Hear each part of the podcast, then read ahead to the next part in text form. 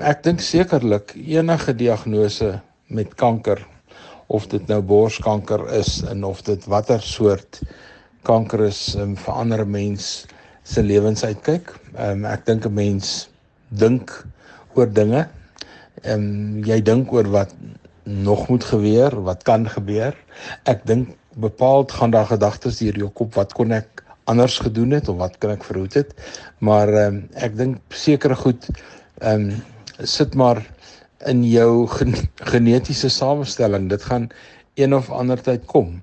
Ehm um, en ehm um, nou ja, so in daai opsig ehm um, was ehm um, uh moet 'n mens maar vrede maak met die met die situasie daaroor.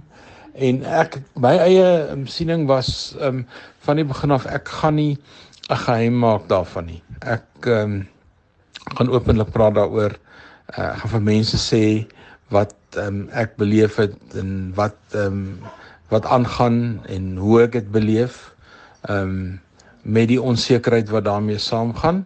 Ehm um, ek dink dit dit help um, om alles geheimsinnig te hou en nie daaroor te praat nie, dink ek dra geen by tot mense se beter begrip daarvan nie.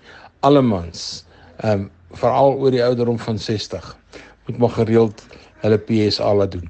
As my eie dokter nie wakker was om te sien dat daar met 'n lae PSA 'n stygende lyn was nie sou ehm um, dit waarskynlik anders gewees het, maar ek het eintlik ek moet hom krediet gee dat hy raak gesien het wat ehm um, dat die dat daar 'n stygende lyn is ten spyte van 'n lae PSA. En PSA is 'n baie rowwe aanduiding van wat ehm um, uh, in 'n mens se prostaat aangaan.